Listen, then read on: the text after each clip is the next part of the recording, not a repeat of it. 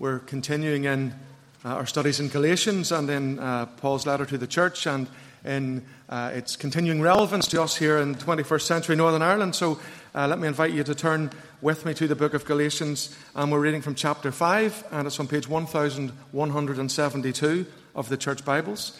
That's 1172. I'm reading from chapters 5, verse 13 to 25.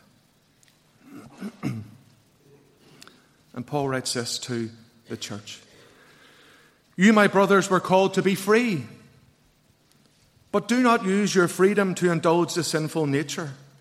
Rather, serve one another in love. The entire law is summed up in a single command love your neighbor as yourself. If you keep on biting and devouring each other, watch out or you will be destroyed by each other.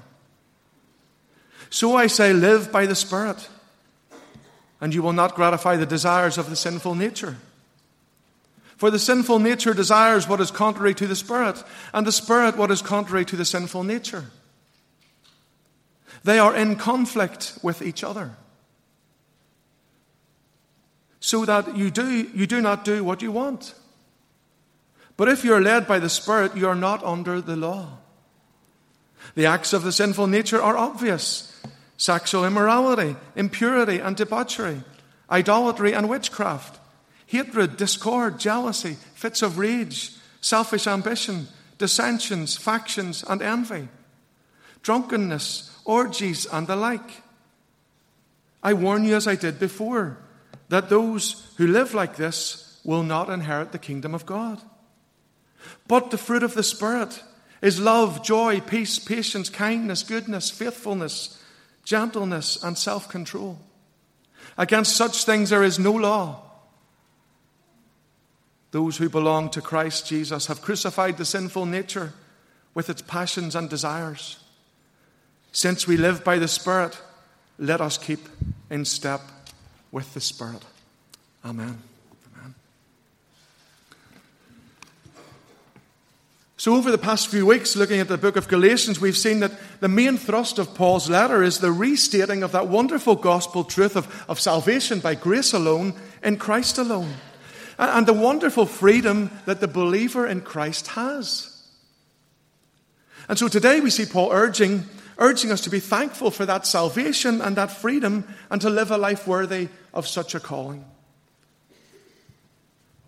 He says in verse 13, You, my brothers, were called to be free. But do not use your freedom to indulge your sinful nature. Rather, serve one another in love.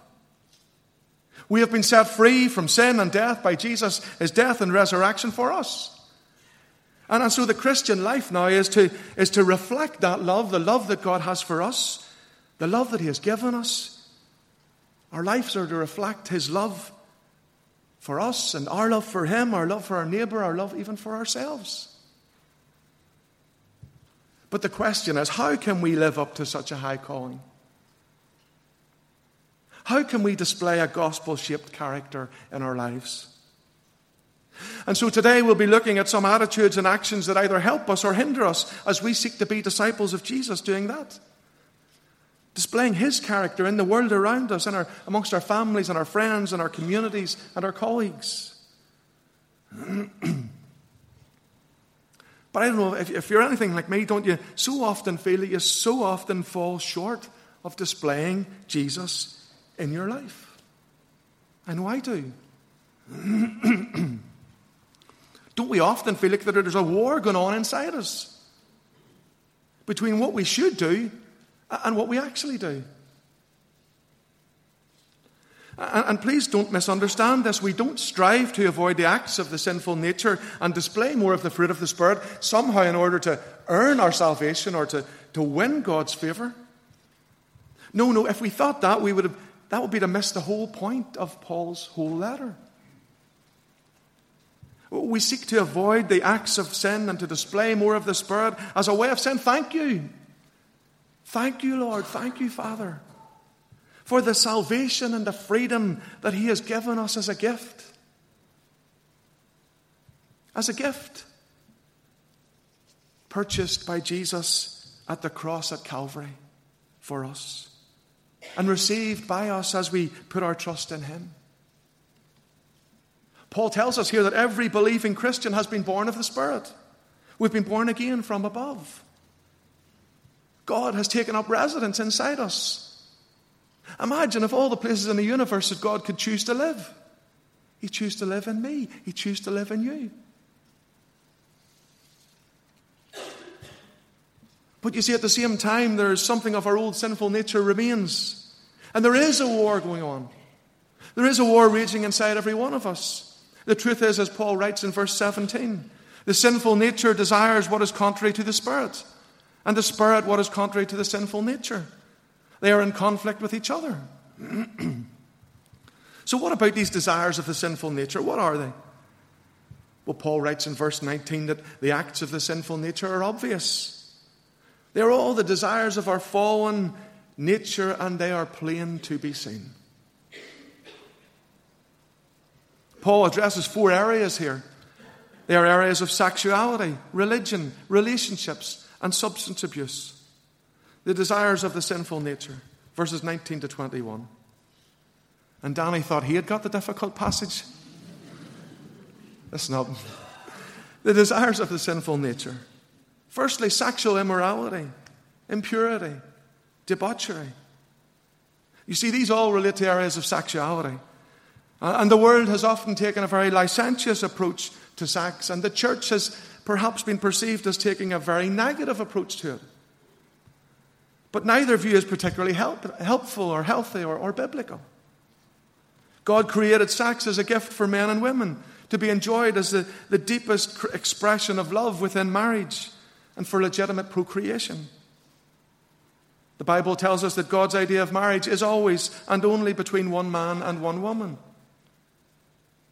Sexual immorality refers to, to sexual inter- intercourse between unmarried people and, and any kind of unlawful sexual behavior. Impurity refers to unnatural sexual practices or relationships. And debauchery, that refers to uncontrolled sexual activity immorality, impurity, debauchery. These words are sufficient to show that all sexual offences, whether public or private, whether between married or unmarried, natural or unnatural, they can be classed as acts of the sinful nature. And they are to be avoided by those who strive to live by the Spirit. Then Paul goes on. It just gets better. Idolatry and witchcraft. Verse 20a. This refers to religion, the area of religion, false religion, idolatry. Idolatry and witchcraft. You see, idolatry is the open worship of false gods, or the worship of anything that comes between us and the one true God of the Bible. It's important to understand that idolatry is as much an act of the sinful nature as immorality. And witchcraft, witchcraft is a secret tampering with the powers of evil. Verse 20b and 21, uh, Paul refers to the realm of relationships and, and how acts of the sinful nature can destroy them. Paul lists them here hatred, discord, jealousy, fits of rage, selfish ambition, dissensions, factions, and envy. Well, we might say that four of these are destructive attitudes, and they are selfish ambition, envy, jealousy, and hatred. And four of them describe the results of allowing these attitudes in our relationships discord, fits of rage, dissensions, and factions. And finally, in verse 21, Paul refers to what we might call substance abuse. He talks about drunkenness, orgies, and the like. And you see, these two words are, are really linked. Paul here is talking about drinking orgies. And one of the acts of the sinful nature is addiction to pleasure and addiction to pleasure creating substances and behavior. So that's Paul's list of, of things that are obvious and that are, can display the sinful nature within us. But here's the thing lest we think that all this stuff is for somebody else, let's remember who Paul is writing to. He's writing to the church. And you see, I believe that, that any of us could commit any of these acts of the sinful nature, given the right or the wrong circumstances. We could. We all have our own particular areas of weakness, and we all need to be on our guard. And you see, some of us might read quickly through this list, starting with sexual immorality and, and finish with orgies and the like, and think, well, none of that stuff really applies to me. And that may or may not be the case, but, but let's just slow down a little bit as we skip through that middle section. What about some of these attitudes? What about selfish ambition, for instance? What are our motives for some of the decisions that we make around the choice of partner or career or anything? What about envy or jealousy? Or have we ever coveted our neighbour's house or car or job or partner? What about dissensions and factions? Would we ever do anything that would bring division amongst fellow Christians, amongst our neighbours, amongst our work colleagues? Oh, yes, and of course, we will see some of these things. We will see some of these acts of the sinful nature evident in other people, won't we? Oh, yes. But, but, but really, as far as dealing with these things goes, it, it really is a matter, isn't it, as Jesus said, of dealing with the log in our own eye first. So we see that Paul addresses four areas sexuality, religion, relationships, and substance abuse. And then in this passage, he, he adds that solemn warning in verse 21. He says, I warn you, as I did before, that those who live like this will not inherit the kingdom of God. And when we find ourselves falling short in any of these areas, that should drive us to repentance and drive us into God's grace, drive us back into His embrace. For there is forgiveness aplenty when we repent of any of these acts of the sinful nature. There is. The Bible assures us. That's why Jesus came. He came to bear away our sins. And the Bible assures us when we repent of any of these things, God blots out our sins and He remembers them no more. That's exactly what it says. He blots out our sins and remembers them no more. I love that God has a selective memory.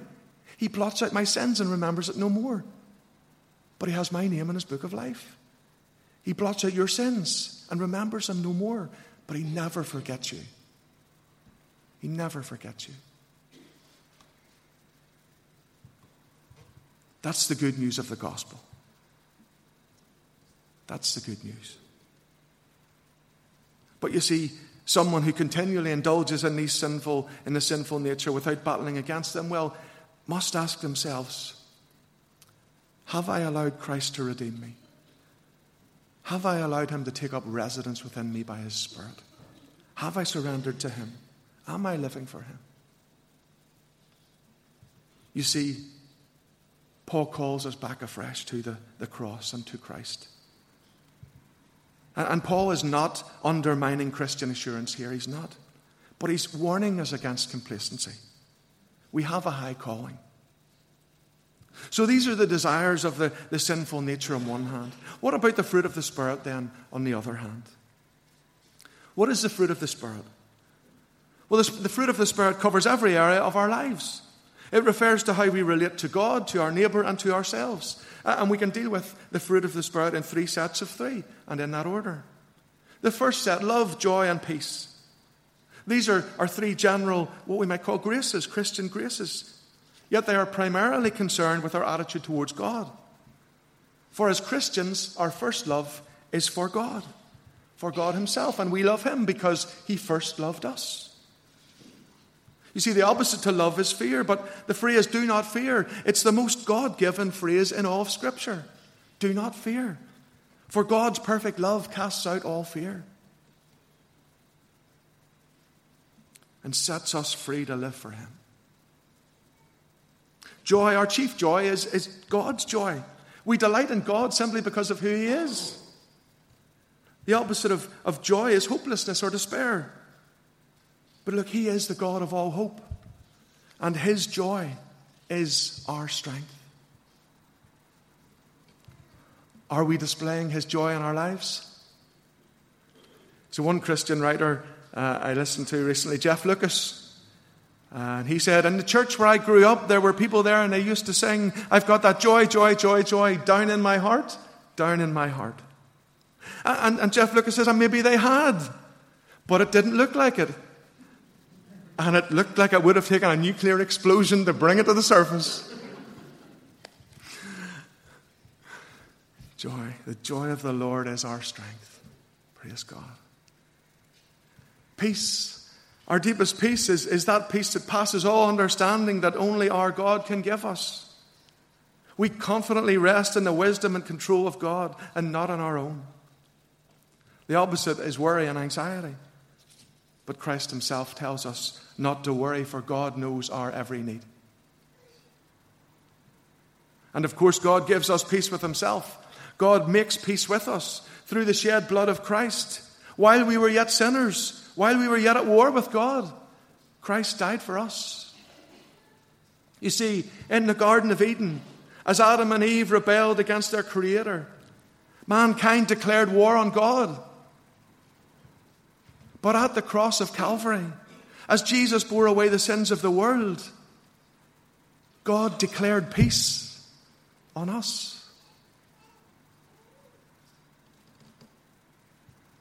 God declared peace on us.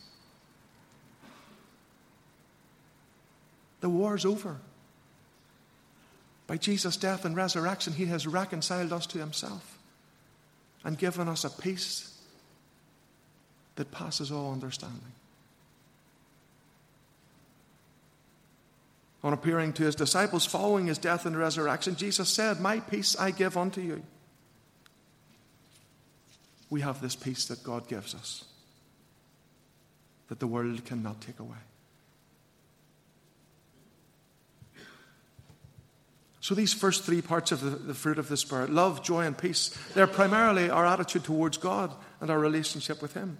The next three parts of the fruit patience, kindness, and goodness they're what we might call social, social virtues. They're more about our relationship with one another. They're primarily manward rather than Godward. The first of these is patience. And yes, we know that patience is a virtue. Possess it if you can. Found seldom in a woman and never in a. Nah, I don't believe that.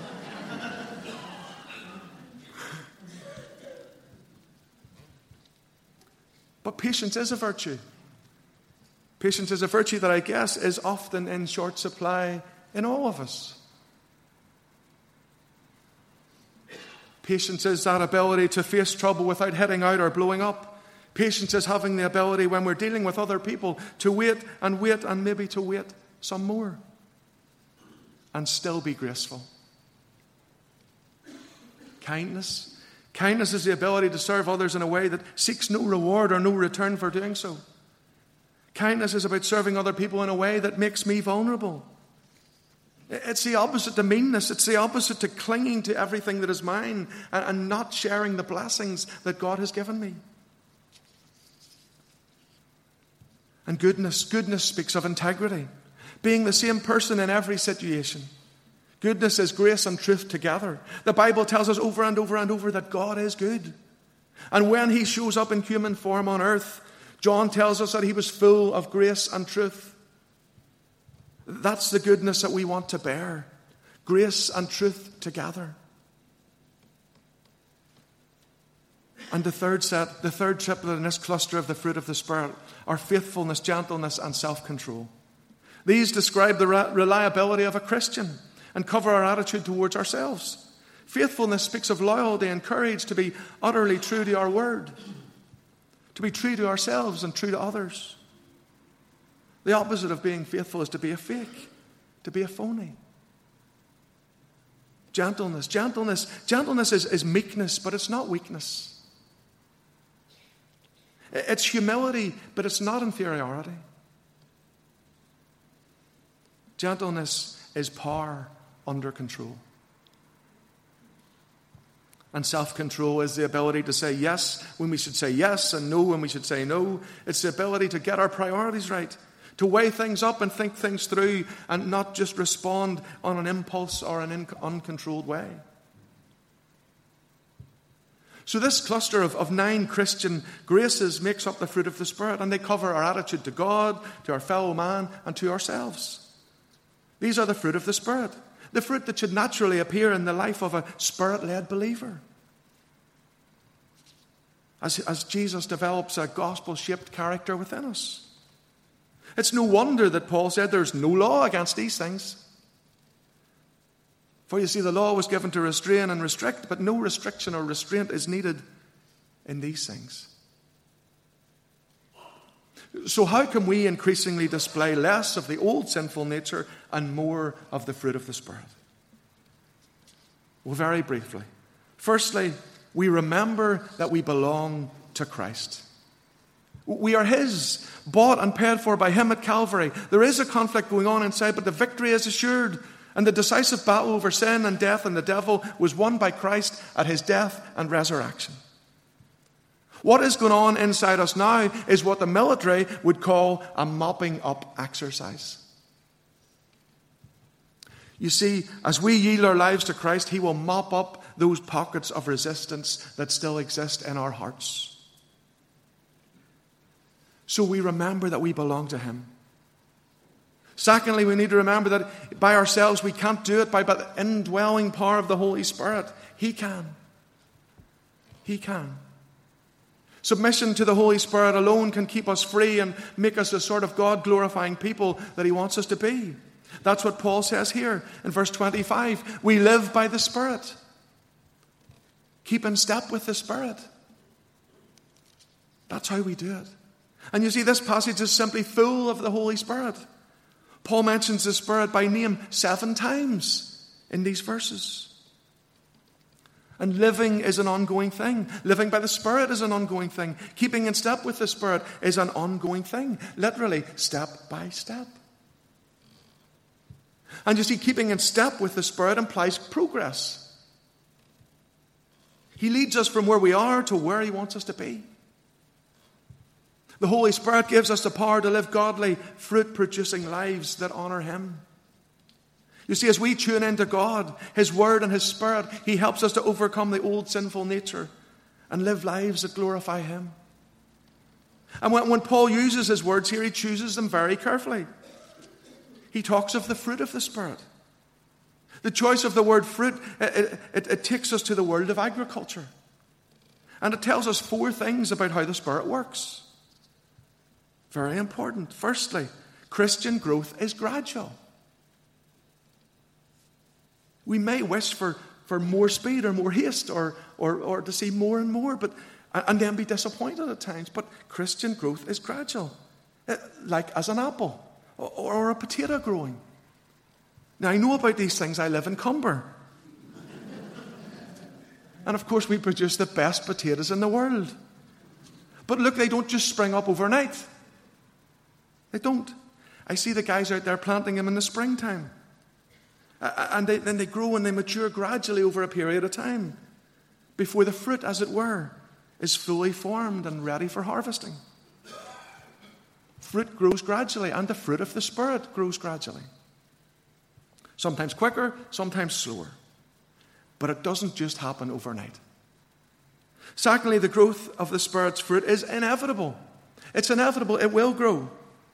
A friend of mine works in a tree nursery, and every autumn, just around this time of the year, he puts on a, a backpack and he goes out round the various, uh, the various country parks uh, and he collects the, seeds that have fallen from the trees oak and beech and chestnut uh, and he takes them back to the tree nursery and he puts them in little trays. And in the springtime, when I go visit and I go and I look in those trays, guess what's in them?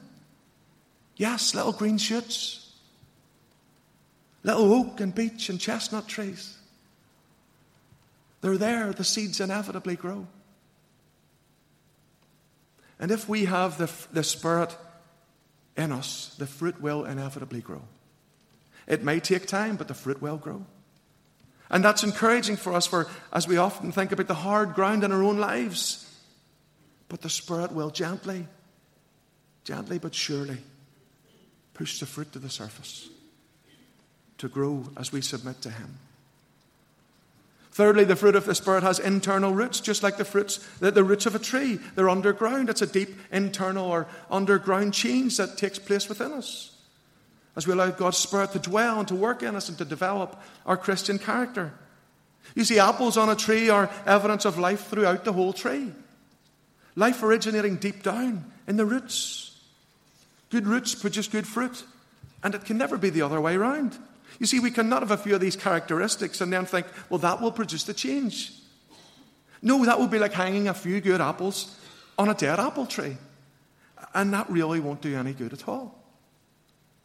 No, it must be the other way around, allowing the Spirit to dwell in us and to, to have control of our hearts, to control all of us from the inside out, from the roots to the shoots. That's what produces a healthy tree. That's what produces a healthy life that displays the fruit of the Spirit. And fourthly and lastly, Christian growth is symmetrical. It's symmetrical. Notice how, how Paul uses the, the singular word fruit fruit of the Spirit. Paul doesn't talk about fruits of the Spirit. He uses the singular word fruit to describe a whole list of things that will grow in the Spirit filled Christian. And you see, it's not a list from which we can pick and choose. When we look at the fruit of the Spirit, there are, there are some areas where we're stronger than others. But we can't say, yeah, I'll have a little bit more kindness because I'm, I'm fairly good at that, but joy, no, that's just not my thing. We can't say that. The real fruit of the Spirit will always grow together. They are one. And so, as we place ourselves under the control of the Holy Spirit, as we open ourselves to Him, as we allow Him to work in us, He will bring forth His fruit in our lives. It will be gradual, it will be inevitable, it will be deep rooted, and it will be symmetrical, containing all the elements of the fruit of the Spirit in increasing measure. So, just as I finish, as I said at the start, a true Christian life, a gospel character, reflects the love and the freedom which God has given us. And it demonstrates a love for Him, for our neighbour, and for ourselves. How do we live up to such a high calling? Well, we do this by crucifying the old nature. We do this with God's grace and with God's help. And we do this by remembering that we belong to Christ, by living by the Spirit, and by keeping in step with Him to the praise of His glorious name. Amen. Amen. Shall we pray together for a moment? Let us pray.